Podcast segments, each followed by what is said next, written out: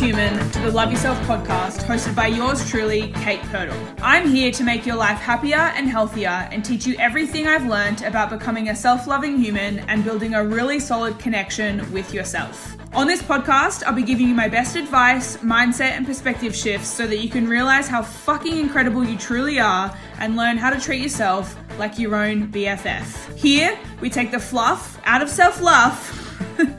but we do not fuck around. The relationship you have with yourself is literally the most important one in your entire life, and I am here to show you how. So, without further ado, let's dive right on in to today's episode.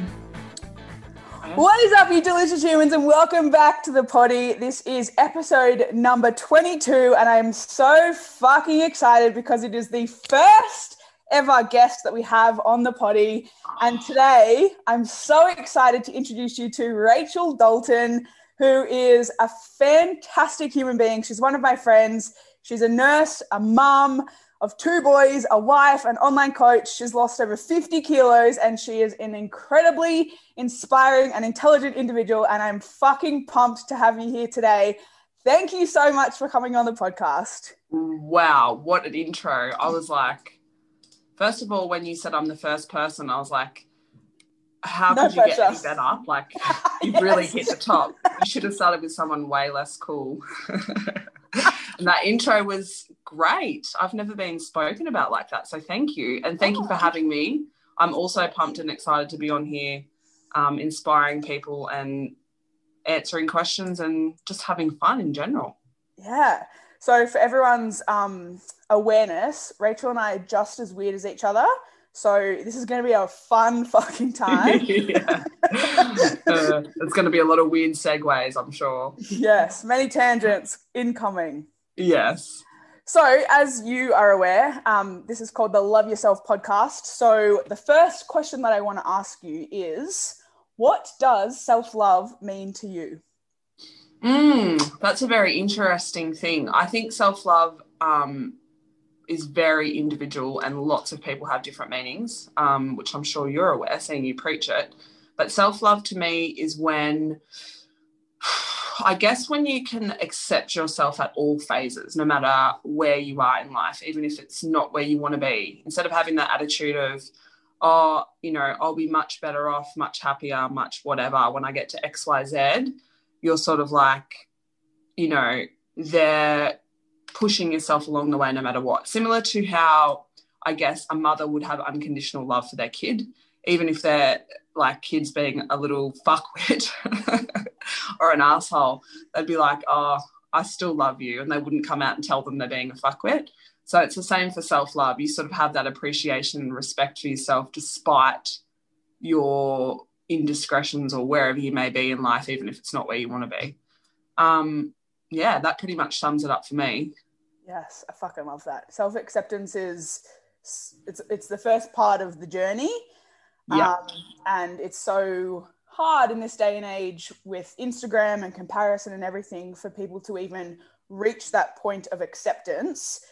100%. So for you, and I guess for everyone's knowledge, I said at the start, Rach, Rach has lost over 50 kilos. And so obviously you were in a very different position.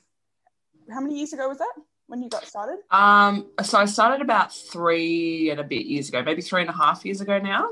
Yeah. So yeah, when you were at the start of your health journey three and a half years ago, and prior to that, yeah, what were you feeling in terms of your uh, perception of self and um, relation to acceptance and self love? Like, where did you start in that realm of journey of realm of journey of self love?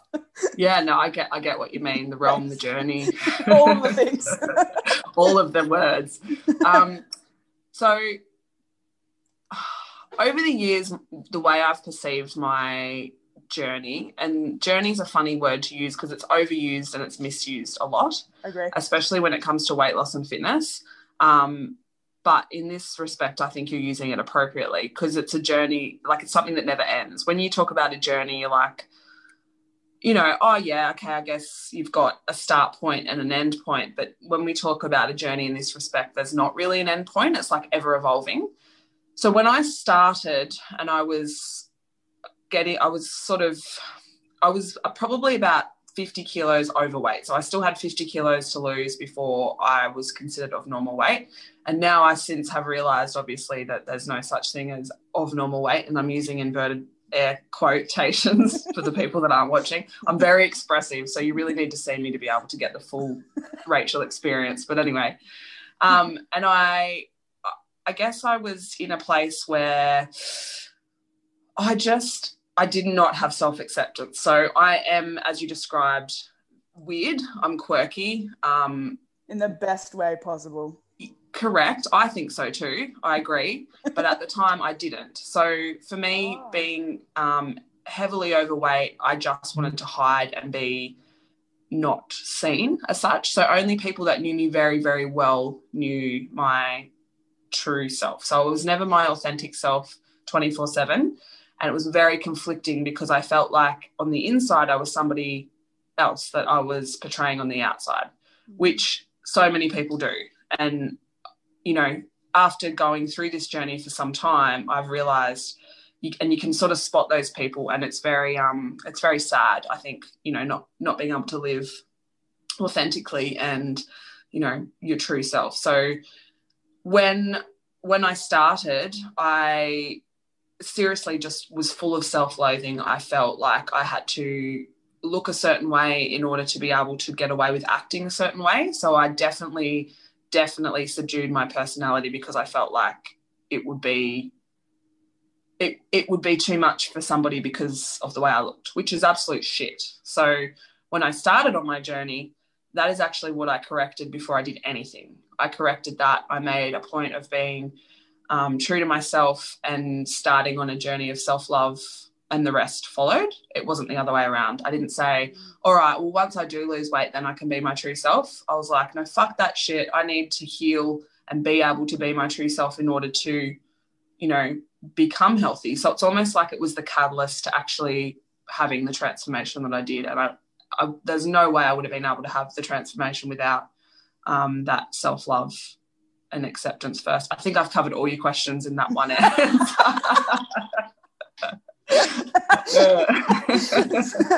um, so for everyone's awareness, I've sent Rachel a list of questions.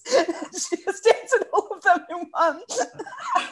Uh, I said to Kate it. at the start of the podcast, I was like, full disclosure, I I always like um so I, I, don't expect anyone to know me in real life that's listening to this podcast but if you get to know me you'll know that what you see online is absolutely what you get in real life. And i'm a fly by the seat of my pants kind of person. I plan in a way that's very unorganized so i'm an organized unorganized person. And i just like to be just just because that's the way i am like it's i like to be authentic so i don't like to pre-plan too much. Um so but at the same time, like I was saying to Kat, I just wanted to make sure she didn't slip a curly question in there that took me really by surprise. but like I skimmed what? through and I'm like, oh yes, they're all they're all above board, they're all PG. yeah. Um, so to go back to what you said, and I think this is a, a really, really phenomenal and really important point. Sorry, I've got this weird like tickly fucking cough shit at the moment. It's not COVID. I've had a COVID test, but my oh, you got it back. Got yeah, it I got it back. Got it. Got an oh. egg. Yeah, got an egg. Thank God. um, I think what you said in there is really, really important. And I guess for me, I started in a completely different way. When I first started, it was out of self-loathing, out of hate, and that was my driver. Yeah. Um, and I think that a lot of people start in that capacity. And I love how you started in a much more positive, loving way because that has meant that you have been able to, one, be comfortable being yourself. Two, yeah. I think it's a much more enjoyable journey when you do it out of a positive, loving way versus a self loathing, hating way. 100%. And you also see the actions that you're undertaking, like eating well and exercising, as acts of respect and love versus like chores because you fucking despise who you are and you want to change. And for yeah. so many people, um, it's this like if X then Y situation that they live in, where it's like, if I lose the weight, then I can be my authentic self. Or if I 100%. get the promotion at work, then I'll be happy. Or if I go on a fucking overseas holiday, then I'll feel joy, whatever it might be. And so I love that you were sort of the opposite in that respect. And it's such a beautiful thing to be able to share. And I'm so happy that you're here sharing this just to offer like that different perspective. Because Yeah. I think if a lot of people focused on the love part first, the respect, the forgiveness, the opposite of judgment and shame, less judgment, less, less shame. judgment, less shame, thank you. and actually showing themselves like I genuinely like or accept who I am and I'm changing because of that versus the opposite is so fucking powerful. So Hundred percent. I love that you're able to share that. It's yes. And and just to give the listeners an idea, that was not something I didn't wake up one day and be like, today's the day I'm going to start with self love and that will be it. Like it's a forever thing. Obviously, I struggle sometimes and I'll be like, oh shit, like everybody has those times and that's normal human nature. And I also spent a lifetime of yo yo dieting and trying to make myself smaller to fit into society's expectations, which the reason why people yo yo diet is because of the, you know, the, the reason you're choosing to diet and the method in which I guess you're coming from, as in the mindset in which you're coming from, which you touched on, Kate. If you're coming from self loathing, the reason why you bounce back and forward and like continue the self loathing is because there's no way anything good can come from hate. Like it sounds super corny, but it absolutely is correct. There's no way you can can make a change that's positive without being positive first. Yeah. It's completely impossible. Yeah. So I spent, I'm 32 years old and I spent probably from the age of 12 um, experiencing that ups and down of, you know, of Yeah. like, oh, you know, I'm not good enough, I'm not worthy enough. I did lots of competitive sport. So I was um, always into sport as a kid, um, competitive swimming, but I just still felt like, you know, I wasn't good enough because of the way I looked, which is horrible. It's not, it's not a, um, it's not something a young girl or any girl or man for that matter should have to go through. So it definitely wasn't like an epiphany that struck me. it was more like a catalyst that happened over years. I've got this weird cough thing too now. Look, it's passing. could it be, or could it be it emotion? Could it be emotion in our throat? Maybe excitement. Trying to escape out.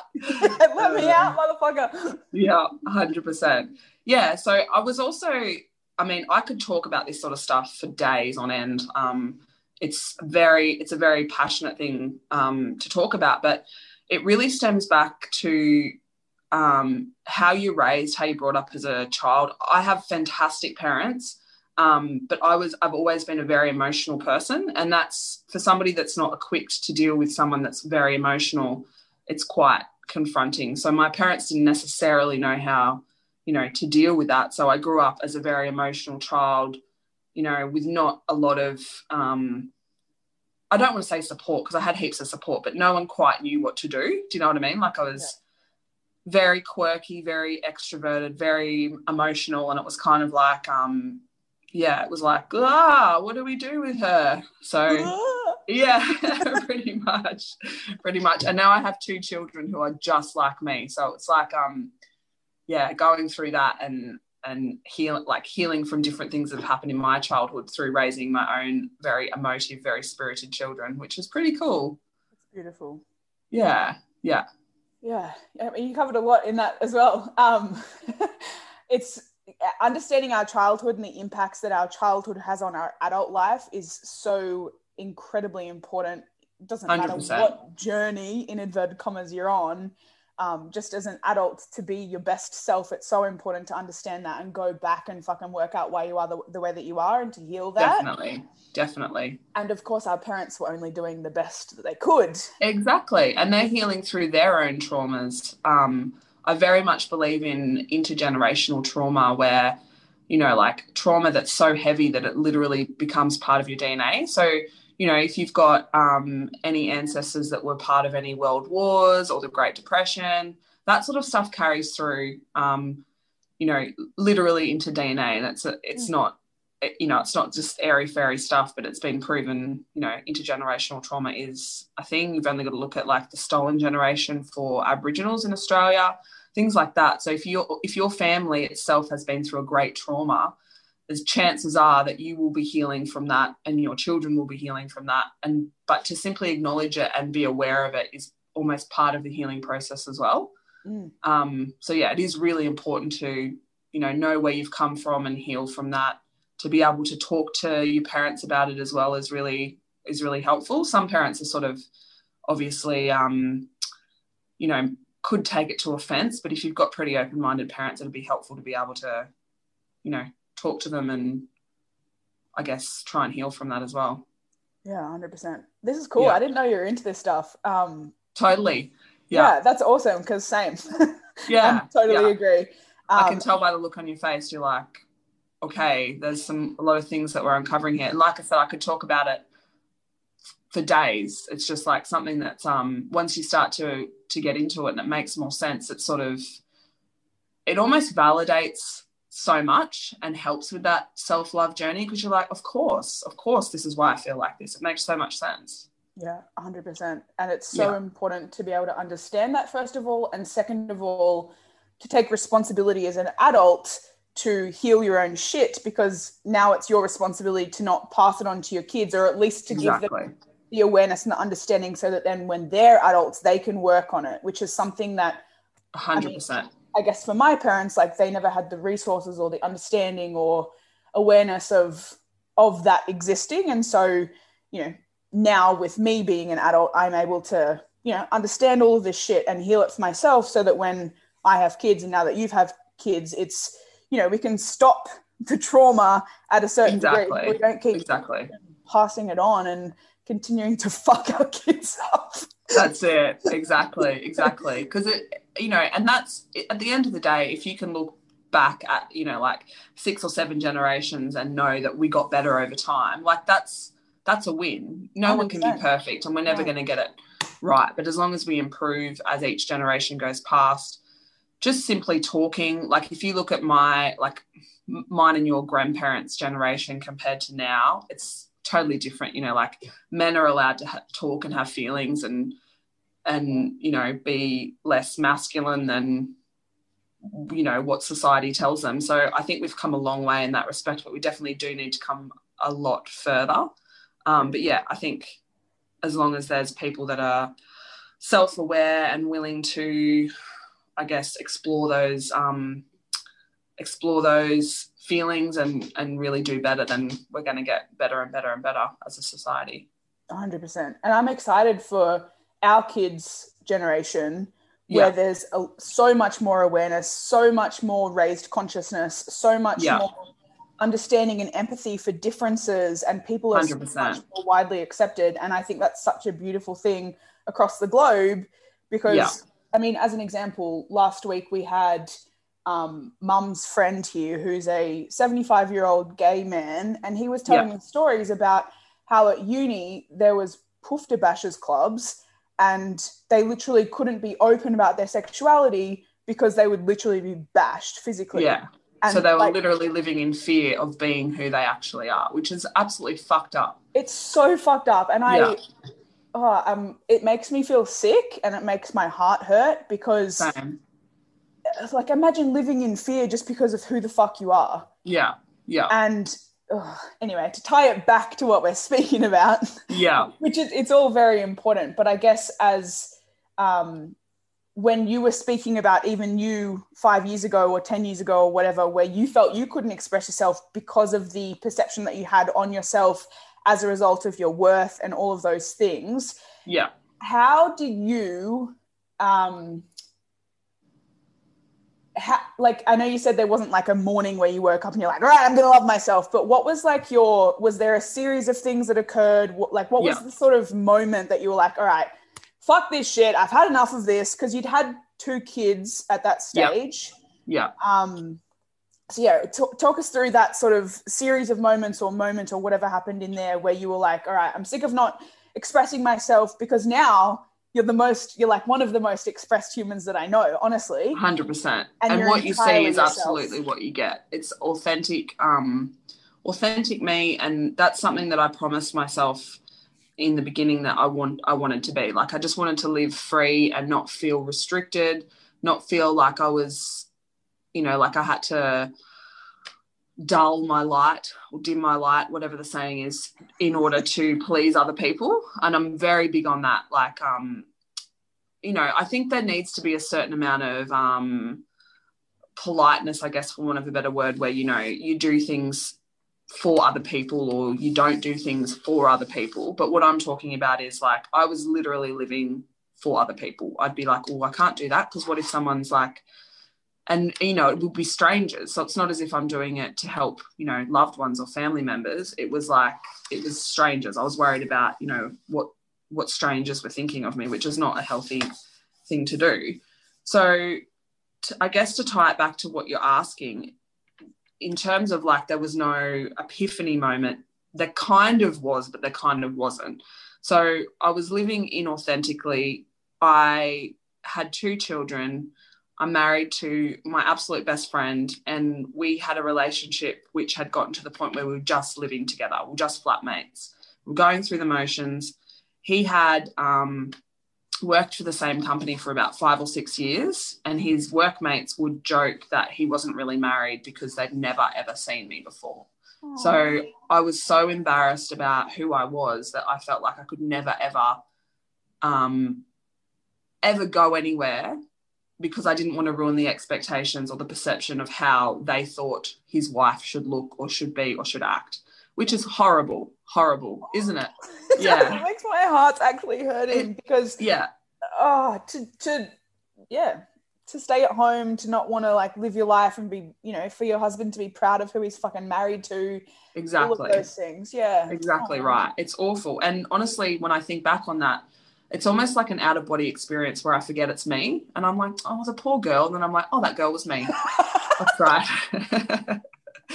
so, um, yeah, it's been a lot of healing. But what, so what I did to get back to your question is I did some things in order to heal the way I perceived myself. And honestly, it, it was almost instant the way it worked. So, one activity, and I give it to my own clients, is in order to um, like begin to accept your body the way it is. Often, I think when we have a poor body image, we either avoid looking at ourselves completely, or when we do look at ourselves, we instantly feel, oh, we're not enough. This is not right. That's not right. There's too much of this. There's not enough of that, or whatever. So I began to really, instead of like avoiding looking at myself, I didn't purposely go out and look at myself, but any point in the time where I would, you know, be going to the shower or getting dressed and there was an opportunity where I was completely naked, I would take a moment to look at myself and the whole exercise takes two minutes but it takes me 10 minutes to explain it. So i would look at myself let the feelings the negative feelings come in but let them go at the same time so don't avoid thinking of them. Just let them come in, but then immediately re- refocus my attention on something I did like about myself, um, as in the, my body, not like about myself in terms of personality traits or anything, because there's too many things. To be fair, to like about myself, I couldn't list them all. No, I'm kidding. So I'd look at myself. Fucking hours talking about this. yeah, that's it. Um, I'd so I'd look at myself and I'd focus. In the beginning, it was my eyes and my hair so um, there's no video image, but I have quite long hair. It's um, ginger at the moment, but it's like it's mermaid hair. I've got really bright green eyes.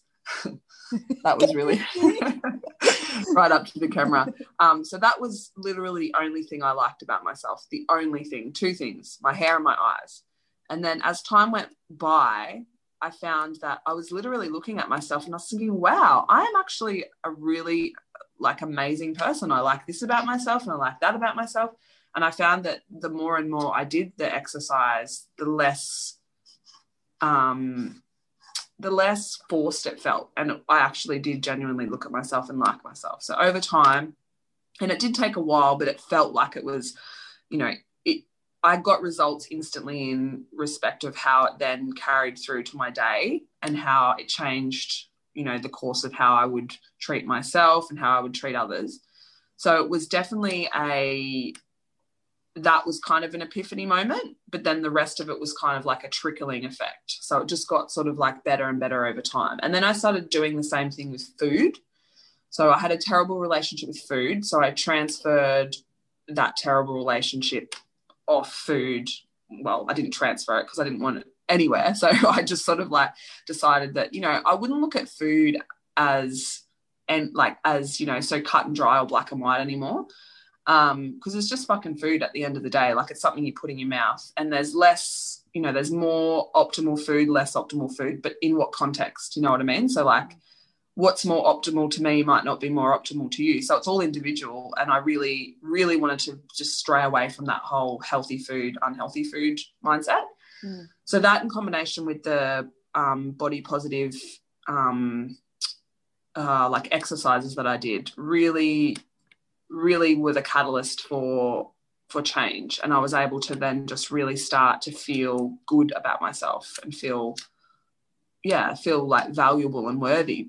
But i always was. It's just that i was looking in the wrong place. I was comparing something you know made up do you know what i mean it was like a i think perception is really important like when you perceive something to be of importance then it becomes important but if you then flip it on its head and you're like, well, that's not important, then it becomes less important. So it's really, really, really, really, really critical um, how you perceive yourself. Mm. Fucking love that. It's such a. I mean, I've spoken to a lot of people about you know changing themselves and transforming and all of those things, and you're I think the only person I've ever spoken to who had significant weight worth issues who started that way. And I'm yeah. so happy to be interviewing you and sharing this because now, like where I am now as a human, looking back, starting from a place of love would have just made it so much more enjoyable and, um, yeah, just happier and, and yeah. better.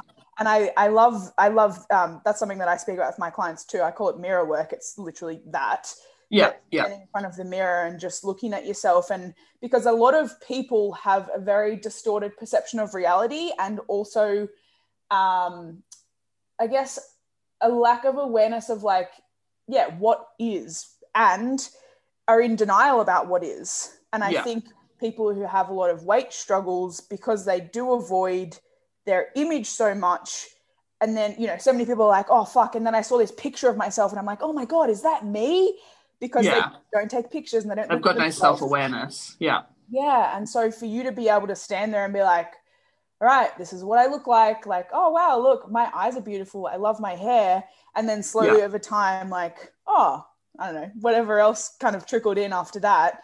It's yeah, beautiful, amazing place to start, and I'm hundred percent, hundred percent. One thing I really try and um, get across, and it's it's difficult. It's difficult when you've got someone that's really pushing um, pushing back on like, no, I, you know, I felt so good when I was 10 kilos lighter. You don't understand. Like I was really happy and I was like, you know, this and I was that. It's really, really hard to, to convey to them that the health and fitness, it's not easy, but it's simple.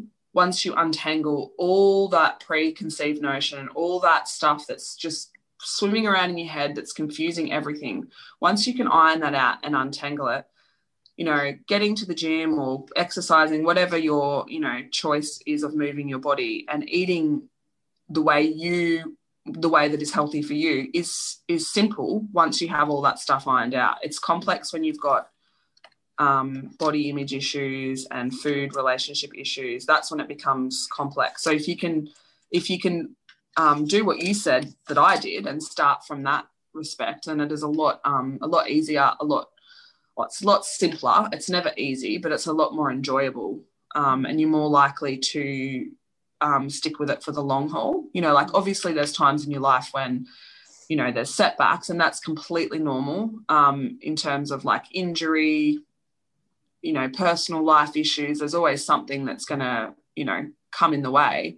But as a whole, it'll be like, you'll be more likely to have it as a as a lifestyle change than you know this is what i'm doing right now it'll be like no this is what i do forever there'll be times in my life when it's not as important but yeah because i think people get confused with you know health and fitness is a part of self-love but it's not the only part of self-love so i think social media is a huge um, overarching factor on how we think of self love because we see these, you know, beautifully curated Instagram feeds of these beautifully curated Instagram bodies, and we think that that's, you know, well they go they love themselves they look great they go to the gym they eat healthy but that's not all there is to self-love. It's not all about how you look um, but it definitely is about how you feel 100% and i'm glad that you made that distinction because i see self-love as a state of being. Yeah. And then everything else is acts of and behaviors of self-care and self-respect. Yeah.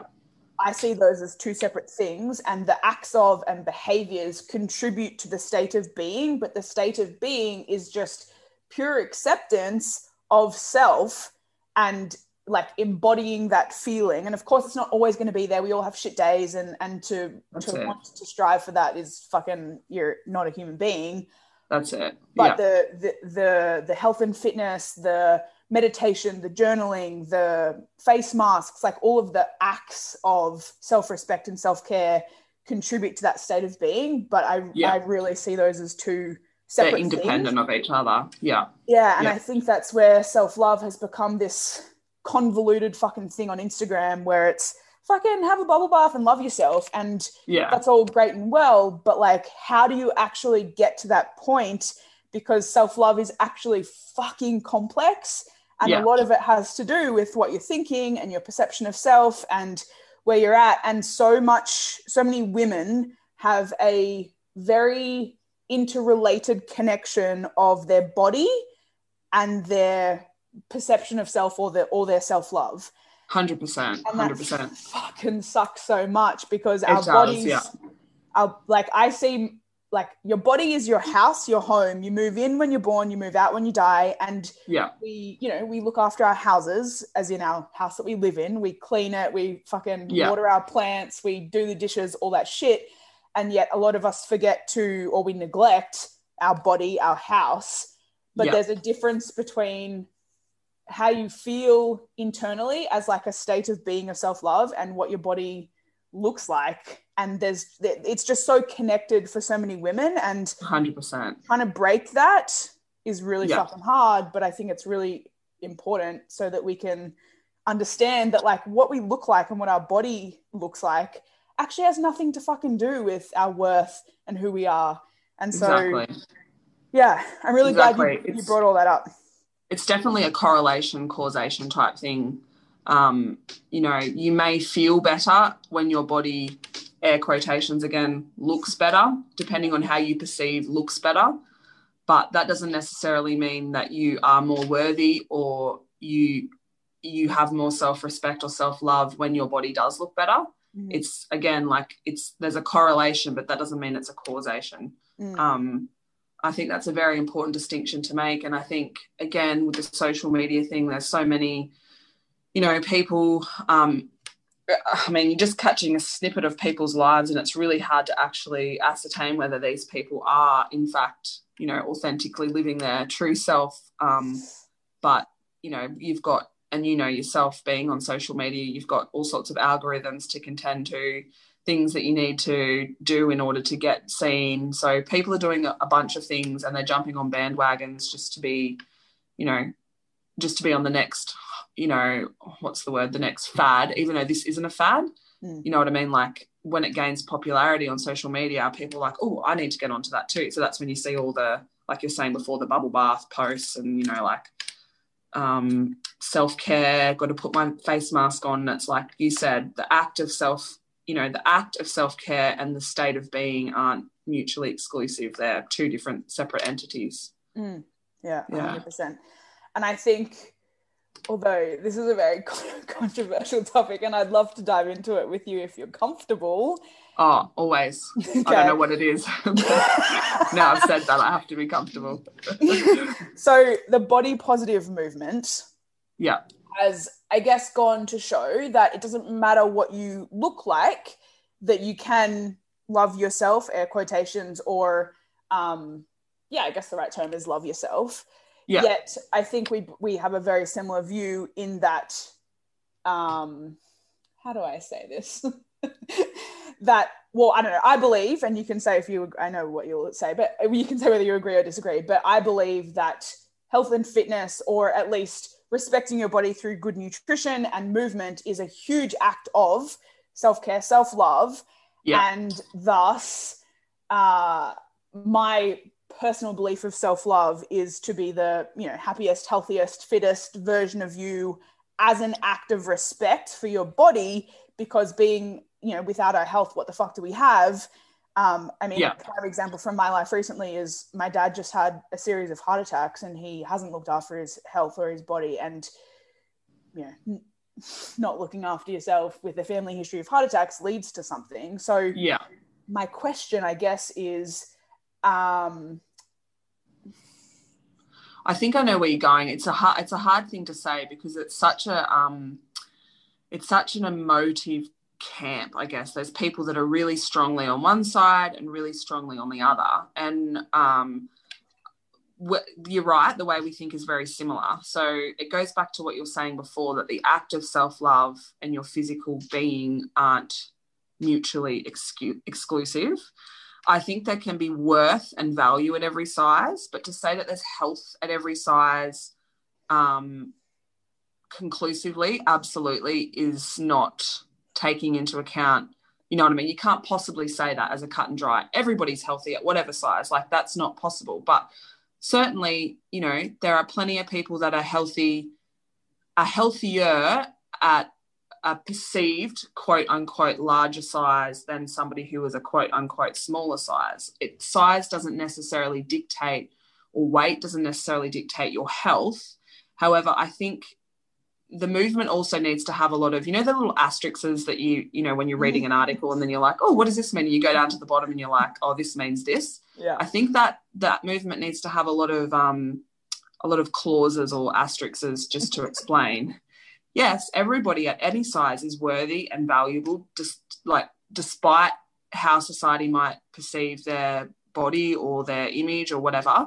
Um, but in terms of health, it's not up to anybody to say except for, I guess, a medical doctor. And then even then, you know, there's a lot of medical doctors that and shit. so yeah exactly entirely. yeah. exactly so it's a very um it is a very controversial thing but um yeah I, I can say that i'm pretty sure we're on the same page with that it's um if you're if you're partaking in um lifestyle you know dangerous and i say dangerous as in like um relating to lifestyle diseases but if you're partaking in lifestyle behaviors that are potentially going to re- result in a lifestyle disease then i would say that that is definitely an act against self-love despite what the movement will have you think so i think it can be a very dangerous movement depending on how people take it Mm. but I also think it can be a very positive movement because it definitely encourages people like myself in you know three and a half years ago to be like you know what I'm fucking worthy. Like what am I doing trying to hide myself just because of, because of the way I look?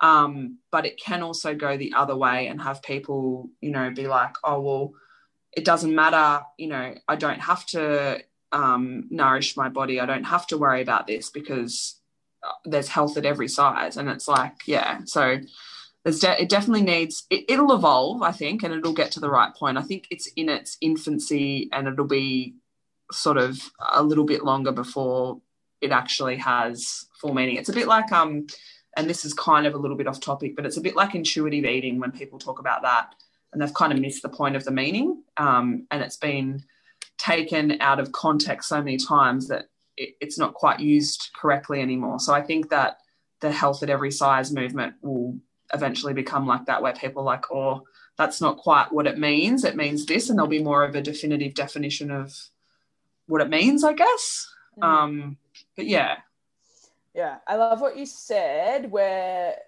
there needs to be some asterisks and like disclaimers. And I guess as a disclaimer to anyone listening, um, I've always felt quite uncomfortable talking about this because I don't want to offend anyone, but at the same time, I have very strong viewpoints on it. yeah Um, and not that I'm living to fucking please everyone, but I guess as a disclaimer, both of us are basically saying the same thing, whereby it's important to accept and respect your body at any stage, but correct. being a healthy human is an, a massive act of self-love because it there's so many benefits. It increases your longevity. You have a much more healthier and functional life. You're able to get up and run around with your fucking kids at the park and like just live a more active happier healthier life not That's to say it. that you can't be happy at any size but yeah, I, I do agree with what you said about um, it's it's a positive thing in that it's encouraging fe- like females particularly to accept, respect, love, whatever that looks Yeah. like themselves.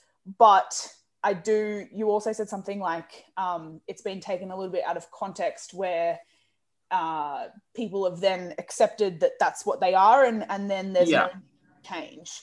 That's And it. I believe as humans, our our like job here as human beings is to grow, evolve, and serve. And so, Yeah. in that capacity, that looks like growing and evolving your life, your body, your business, your thoughts, your beliefs, like whatever that looks like, your healing, your trauma, all that shit. Absolutely. But yeah, I'm glad. I knew that we'd be on the same page, but I was, I just feel a bit. it's always a hard thing absolutely it's um like i said it's got two it's an emotive kind of thing so it usually brings about like people that are very for or very against but i'm kind of like it's not there's no i'm a person that has the belief that there's no absolutes and if you ever come out and talk in absolutes unless you're 100% an expert on something which is nearly impossible as you'd know because once you start to learn more then you realize You that know, you're never going to be an expert. Yeah, that's it. so I find it very hard to talk in absolutes, but um, I also, you know, like you're you obviously can be a master at your craft, but that doesn't mean you have to talk in absolutes because what if in years to come, you know, there's evidence to suggest you were wrong and you have to backtrack. So I think, um, yeah, in terms of the movement, it's I don't think you can be like fully in one camp or the other.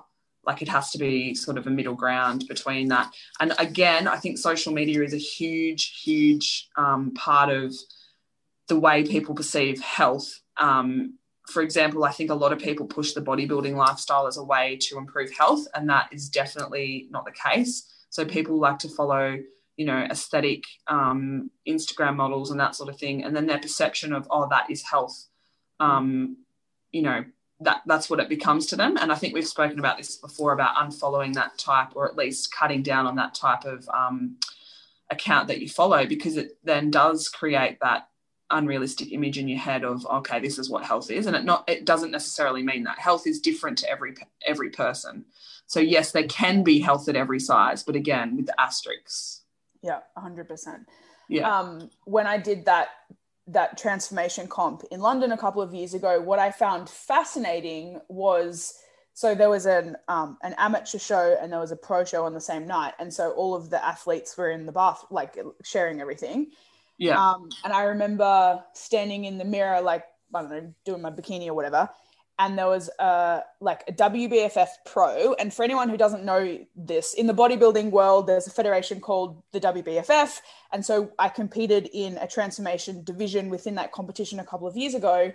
And amateurs and the professional athletes, meaning that they had won their pro card within that um, federation, were all competing on that one night. And so I was in the bathroom, yeah, looking in the mirror, and there was a pro athlete who literally out loud, she was looking at herself she, and she was just picking apart out loud. There was no one else in there. Like her glutes weren't big enough, her shoulders weren't capped enough, nothing was good enough, in inverted Mm. commas, for um, you know, her. And I'm like, you've worked so fucking hard to get to this point, and here Yeah. you are because the sh- the show is completely aesthetic focused to completely um, you know, it's judged by someone else. Like someone is literally judging your body. And correct um, yeah, I. It was just an eye opener looking at someone who I was f- fucking admiring their body so much. Like, holy shit, you've worked so hard. Like, you look Yeah. amazing. And there they were, like picking apart all of their shit. And so, just goes to show, like, doesn't really matter what level you are. We all have No. body image shit, but at, Exactly. at, the, at the end of the day, working on our inside and our perception um, of self is literally the most important and powerful thing to do because then it won't matter what your body looks like you can still accept yourself and of course if you want to make changes to your body that's absolutely fine and that is a part of self-love but it just means that you know you'll actually be able to like yourself Exactly, exactly. And like we touched on before, we all have days, you know, where you look in the mirror and you might be like, "Oh, I feel, I feel shitty." Um, but or every And- month as a yeah, exactly, exactly. But to quote James Clear, and I'll probably butcher it, um, it's just like a vote, an election. You don't have to have a unanimous vote to win. You just have to have a majority of votes. So if the majority of the time you feel, you know, great and you love yourself, that's that's all that needs to happen. You know, you don't have to worry about some days not feeling the greatest because nobody feels, you know, self-love and body positivity 100% of the time. But as long as it's majority of the time then, you know, you're on the way to living a successful life in terms of um, you know, living authentically and being true to yourself. 100%. Um, James Clear, for anyone who doesn't know, is the author of a book called Atomic Habits, which Rach and I fucking froth on. Yeah, 100%. Um, there's so many quotes that you can pull that just relate to anything. And that's such a beautiful and incredibly relevant quote to chuck in there because it, it's true. Like, human, like, we all have challenges and shit days, and to expect yourself to always love yourself or always be positive vibes and like all that shit. Yeah. Um, is virtually impossible. That's it. And then if you have that expectation, you're not going to be kind to yourself. You're going to feel disappointed and let down. Whereas if you know, hey, it's okay as long as majority of the time, you know, I'm being kind to myself and I'm body positive and I'm whatever your goals are, you know, like as long as majority of the time you're um, honoring those goals, then that's what matters. Whereas if you have the attitude of perfection, it'll fall, it'll crumble, it'll fall over.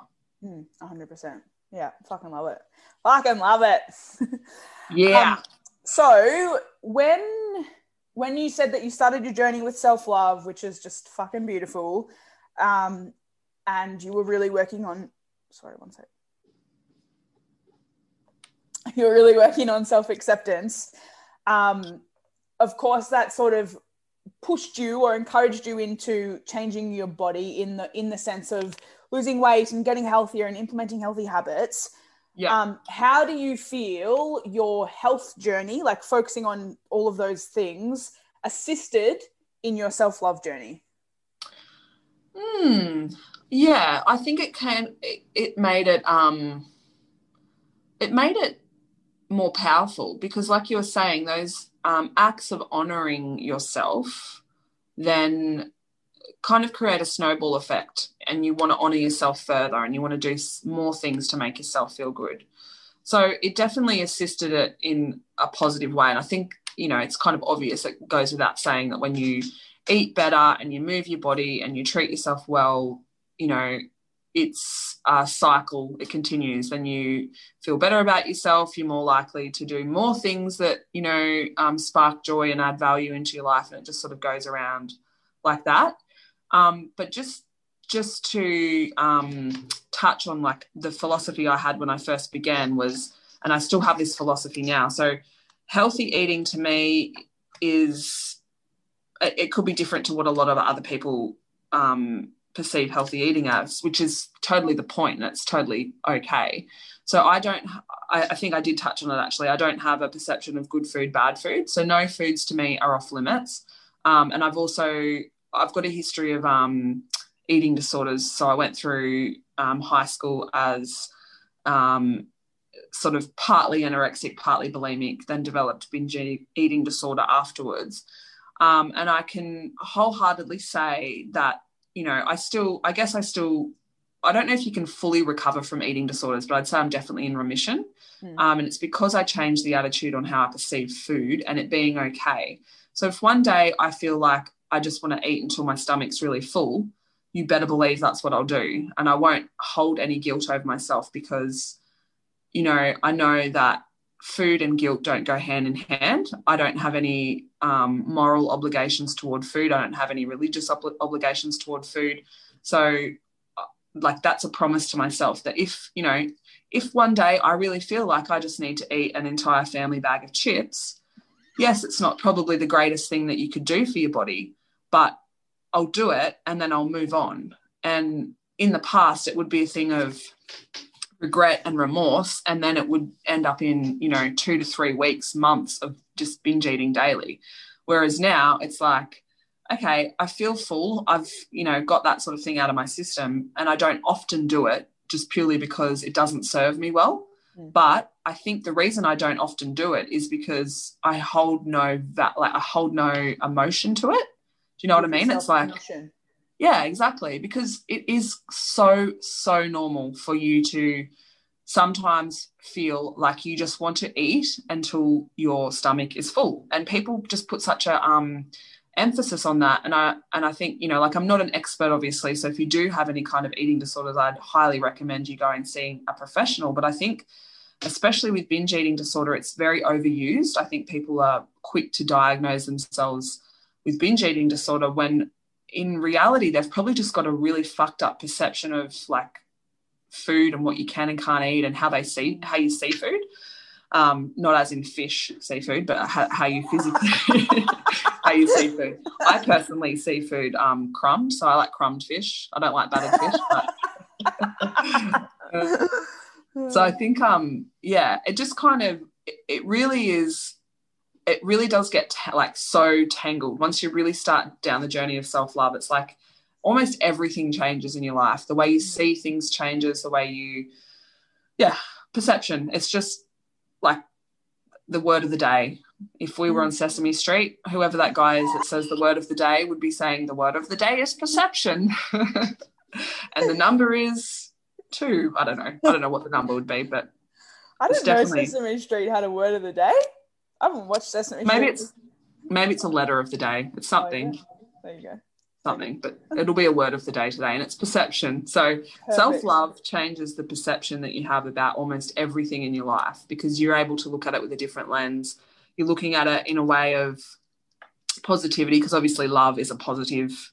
You know, when you think of love, you think of positive connotations, you don't think of negative connotations. So when you think with self love, you're more likely to um, have a positive outcome. Yeah. So you feel that your when you um your relationship to food improved as a result of your self love. Correct. And they were quite kind of like interrelated in that regard. Yeah, definitely, definitely. Yeah. Um, and yeah, so day to day, I like nourish my body. I'm always looking for ways to, you know, like nourish my body so I can feel good and train good. But if to me, nourishing my body with um, a Snickers bar is what I want to do, then I'll do that. And there's no implications for me in terms of how I feel mentally or physically, because when you start to realize that food is food and it can either be more optimal or less optimal for your goals, then you know it's very freeing and it definitely ties into I wouldn't have been able to get there without the self-love in short in summary. There's no way like if I started if I started um, my weight loss journey which has now just become a journey of self-discovery really if I had started it with you know that mindset of good food bad food I definitely definitely wouldn't have found like the self-love thing wouldn't have worked as well if you know what I mean. Mm. um, it just would have been yeah so they in answer to your question yes they're all tied together it's just one happy family of love yeah. wait i need to get deeper love That's perfect. Oh, classic. Um, yeah, and I mean, food is a whole another topic that we could do a whole another fucking hour long podcast on. But I'm yeah that's that's just like scraping the surface. 100% But food is so interesting because so much emotion is surrounded by food, and it's also something that we have to do in order to Yeah. survive as humans. And so it's not like we can avoid food that's it um, but there's so much guilt and shame and misunderstanding or lack of education around food and then emotion tied in makes it this big like fucked up convoluted thing which so 100%. many people struggle with and so yeah um, yeah that's an interesting word of the day perception to yeah have on, to have on food in relation to your self-love journey and how that how they kind of worked together in order to get to where you are today yeah yeah totally which is awesome. So we have five minutes left because Rachel's gorgeous husband has allowed her to use um, his office. So Wow. bless he's given me permission that sounds really bad it was more like hey can you get the fuck out for a minute he was like yes ma'am anything for you my darling no bless his cotton Uh, sockies. we do Um, have a lovely relationship. Could that be a good segue into how self love has changed my relationships? Is that what you want to talk about? Do you want me to talk about that real quick? Well, yes, but just with the timing, I actually really want to focus on um, being a mum. Yeah. And so, for a lot of my clients or listeners, they're mums and they struggle to make time for themselves because, of course, once your kids come along, they're entirely dependent on you and um, it's easy to lose yourself. And of course, I can't speak to that because I don't have children Mm. yet. And so, with you, Rachel's a mum of two young boys, and yet she trains, she eats well, she makes time for herself um, in amongst everything, and she's still working as a nurse, and she's an online coach, and she's a wife, and there's a lot going on, as there Yeah. is in you know everyone's lives. But how do you make sure that you find not find the time, make the time, and prioritize yourself? because you are the most important. Like when you're your best self, you're your best self for your kids and your husband and everyone else.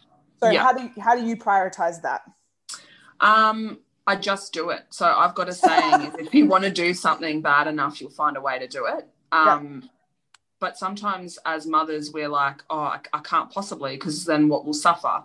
The thing is that you need to know is once you just do it and you just make time, everything else is more efficient. You're more your time management skills is more efficient because you're um, you're nourished, like your inner self is nourished. So whatever it is that you need to do to make time for yourself, whether it be to get to the gym, whether it be you know to go for a walk, whatever sparks joy in you and enables like whatever's the act of self love that promotes the, the being of self love will enable you to be a better person all round. So if I if I didn't do what I did, I wouldn't be able to think clearly. I wouldn't be able to be present in those situations with my kids. I would just be higgledy piggledy and all over the place.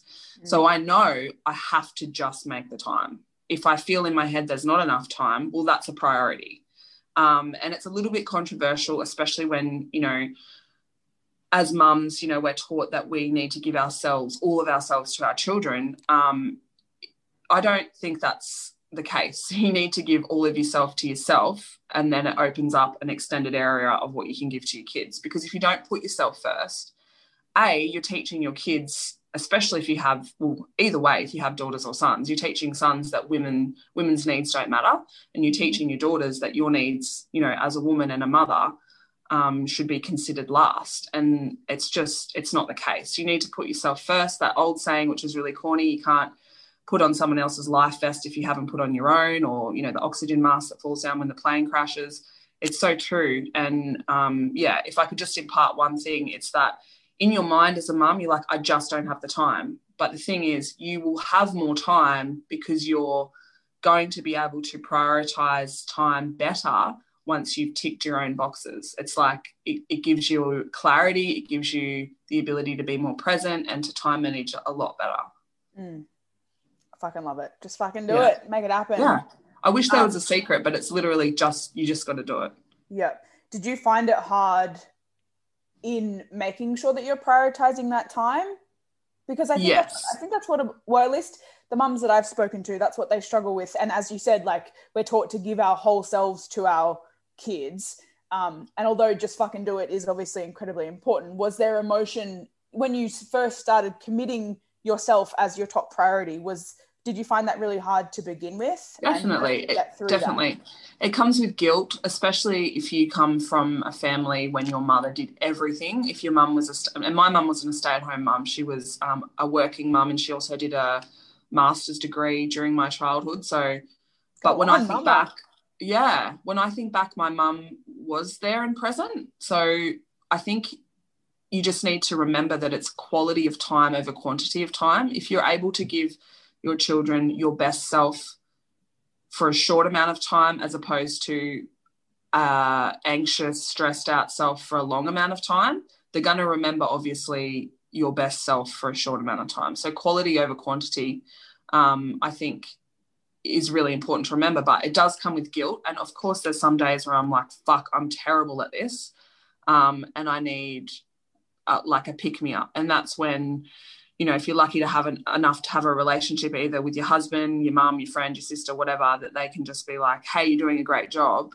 Um, that's also important. So having a network is also important to remind you that, you know, it's okay to put yourself first and you're doing the right thing. But, you know, 90% of the time I'm like, yeah, I'm definitely doing the right thing by putting myself first because the kids then reap the rewards of a more present mum, you know, more energized, all that sort of thing.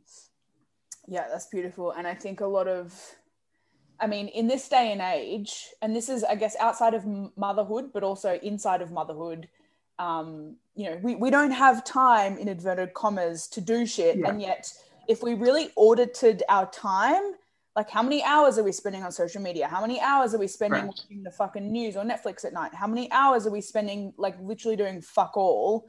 And Yeah. so, um, you know, for people who say, generally speaking, people who say that they don't have enough time, and then of course inside of motherhood, well, if you're sitting there on your phone, not present, and your kids are like, um, and they want your attention, but you're like, fuck, I don't have time for that, or I can't be fucked with that, then Yeah. you know, using that time for yourself and then coming home a better human Hundred can only be a positive thing, surely. Yeah, hundred percent. I definitely um stockpile my time in terms of like I don't even do hours. It's more like periods of the day. Like you remember being at school and you'd be like, you know, maths was in, you know, first period or whatever, and you wouldn't be thinking about science in maths. You'd be uh, only focused on that. So I do that in my home. Um, I've got times when I'm, you know, present with my kids, times when I'm present with my husband, times when I'm present with myself, times when I'm doing work, whatever it's it's very difficult and it needs planning but if you want something there's sacrifices that you have to make. So you do have to make sacrifices and those sacrifices might be netflix. They might be scrolling through social media.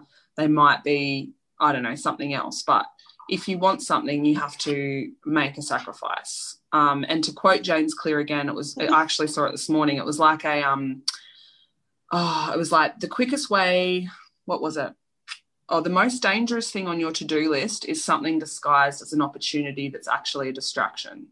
And I was like, yes, I live and breathe that because often I look at my to do list and I'm like, I actually don't think that I'm gonna I'm I'm gonna take this off. I'm gonna you know like get time maybe you know next week or tomorrow or whatever. So prioritizing things that are opportunities is important, um, and we can definitely trick ourselves into thinking things are opportunities when they're actually distractions. Mm. Um, so yeah, I hope that answered your question. Mm, love it. Mm, I'm just sitting here like nodding my head. yes, yes, which is great for audio, isn't it? yeah, exactly. Awesome. Well, thank you so much for touching on that. I know it, you know, it's, um, I'm not a mum and I know that motherhood is fucking hard and prioritizing yourself and then also not feeling guilty. Like there's so much, it's so complex in all of that. Yeah. So definitely. I appreciate you sharing that message because I think that's a really important message in the scheme of self love and women being a woman. Um, Yeah. We are taught for a lot, and I think also this is changing too, which is fantastic to see. But we are taught that our needs aren't as important. Um, Definitely. And so, yeah, I We're also taught that our like, we're also, you know, just to touch on like being your best self to be the best for your kids. I think that in itself, and again, I can talk about this for a long time, but I think that in itself forms part of the problem. So I just really want to say that was in context to the question. But if you can get to the point where you're like, I want to be my best self for myself because myself deserves it over and above anybody else, that is the overarching message that I want to get across. It's okay to want to be your best self simply for yourself, but then there's the trickle down effect as well. Mm. Um, and often my opinion is very controversial and, might have people thinking that, you know, I'm a bit selfish, but it's actually a selfless thing to um, to even impart that onto children. I want my children to, you know, love themselves and treat themselves with respect. Because at the end of the day, like you said, you you're born and you move into your house and you leave when you die. And you know, you, you've got yourself at the end of the day. You might have, you know, friends and relatives and stuff, but if you can't be, you know, at one with yourself just because you want to be, then it, it, there's a there's a bit of a problem there. So definitely, you know, self love and putting yourself first um, trickles down into relationships, but do it so that you can feel good, just so that you can, yeah, just for no other reason, so that you can feel good. Hmm. Fuck yeah, love that. Yeah. And I guess to finish, um, you're the only human that you're guaranteed to live with for your entire life, like literally Correct. from when you're born to, to when you're dead. And Not Yeah. to say that anything bad's going to happen to anyone, but like the truth of life is that shit could happen, and at the end of the day, you're the only person that you have to live with forever. So it's, it's a massive disservice to yourself if you don't focus on um, loving yourself for, for you. And then, of course, That's as it. you said, there's the trickle down effect into the rest of your life. Correct, correct. It doesn't mean that you can't give yourself to other people. It just means that, yeah, you just prioritize yourself so that you can be, you know, strong and you can be valuable and worthy, and then the rest will follow. Yeah, 100%. Yeah. Fucking love it. Well, thank you so much for being here today. And you've shared some incredibly valuable points. And we completely went off the questions, which I knew would happen because it's us. Yeah, But we I'm looking on- back at the questions and I'm like, did you still want to ask number 11? But we, I um, think I can't. I, I think I'm pretty much covered almost everything that you asked anyway. Actually, I do want to ask number 11 because that's a good Oh, conclusive that was a ra- that was seriously a random number. Well, I just looked at it. I'm like, all right, if if someone was just starting out on their journey, what's one piece Oh. of advice you could share with them? Um, hmm. I would say that you can't be truly happy with something more unless you're happy with what you have right now. Yes, that's brilliant. If you have that philosophy in every area of your life, then you'll feel fulfilled. You won't feel like you've got to get to this point to be happy or that point to be happy. Yeah. Yeah. 100%. Because at the end of the day, and um, there's a there's a bloke by the name of Hugh Van something or other, and sorry to butcher his name, but he um, runs something called the Resilience Project. And Yeah. he speaks a lot about gratitude. And he lived part of his life in Africa and he shares the story of kids who have literally nothing and Yeah. who are incredibly excited by you know these old shoes that have fucking holes in them and like laughing about like flow through air or some shit i butchered that story entirely but the premise is I know that, what you mean. Yeah, that they're happy because they know nothing else and they're happy with Exactly. what they have because that's just how they were brought up and so i love I love you bringing that up because I mean, in a first world country and like being privileged human beings, it's easy to not feel happy and joy today because we're we're looking for the future and what's coming and what we haven't achieved yet and all that shit. And so Yeah, that's a brilliant way to conclude. yeah, that's it. Another James Clear quote, and he says, and I'll probably butcher butcher it too, but the the surest way to destroy a goal is to reach it. Have I butchered it? But it basically means that you know you have this goal and you're like, okay, I'm gonna you know feel amazing once I get to it. Once you get there and you realize, okay, what's next? That's that's because you've got that expectation of you will be this when you get there. Yeah. So it- yeah, yeah. yeah. Um uh, we could keep going back and forth. Just We could, couldn't we? insights. So I'm going to other wrap up words, because I was just about to say Need to play the music. Yeah, exactly. But just lastly, lastly, where can people find you, follow you, love you, share share their insights from this episode with you? Sure. So my home address. No, I'm just kidding. Uh, so you can find me on Instagram um, underscore so at underscore inspirachional I N S P I R A C H I O N A L, um, and that's pretty much where I hang out. I default to always pick up like to go to um, Facebook as well, but I don't usually hang out on Facebook that much. Um, I will be having a website coming out soon with blog posts. That'll be www.inspirachional.com. Um, yeah, that's about the only socials I have at the moment, but hoping to expand um, in the near future. Just working really hard on getting um, my uh, online coaching up and running for 2021. Awesome. Yeah, so Rachel's launching her online coaching, health and fitness coaching, um, self love based, of course, as per her journey. And so Yeah. I'll chuck all of your links and stuff in the show notes. So Awesome. if anyone wants to um, go and check it out and you didn't get the spelling, you can click the link in the show notes. Oh, yeah. Uh, um, I also forget that people can rewind things. I'm like, oh, quick! I've got a, I've got a limited amount of time. How do I, how do I do this? But oh, that is true. You can rewind Yeah. it. Or the internet's quite clever these days. That's crazy. This internet thing. There's internet on computers now. I'm not sure if you're aware. I wasn't. Thanks for the insight. You're most welcome. That's no problem. Awesome. Well, thank you so, so much. I'm really, really grateful for you being the first guest and also just a guest in general. I love you. Um, and you shared some really, really insightful things that I'm sure the old potty listeners will get massive insight out of and, and a lot to reflect on. So I really appreciate you sharing. Go and follow her on Instagram. She's fucking hilarious. She's um when she says says she's her authentic self, she ain't lying. She's just like fucking rare and weird and amazing and funny, and you'll get a wall. So go chuck her a follow. And thank you for listening. And um, if you do enjoy this episode, make sure you screenshot it and chuck it on your stories and share with us the most insightful thing or what resonated with you the most.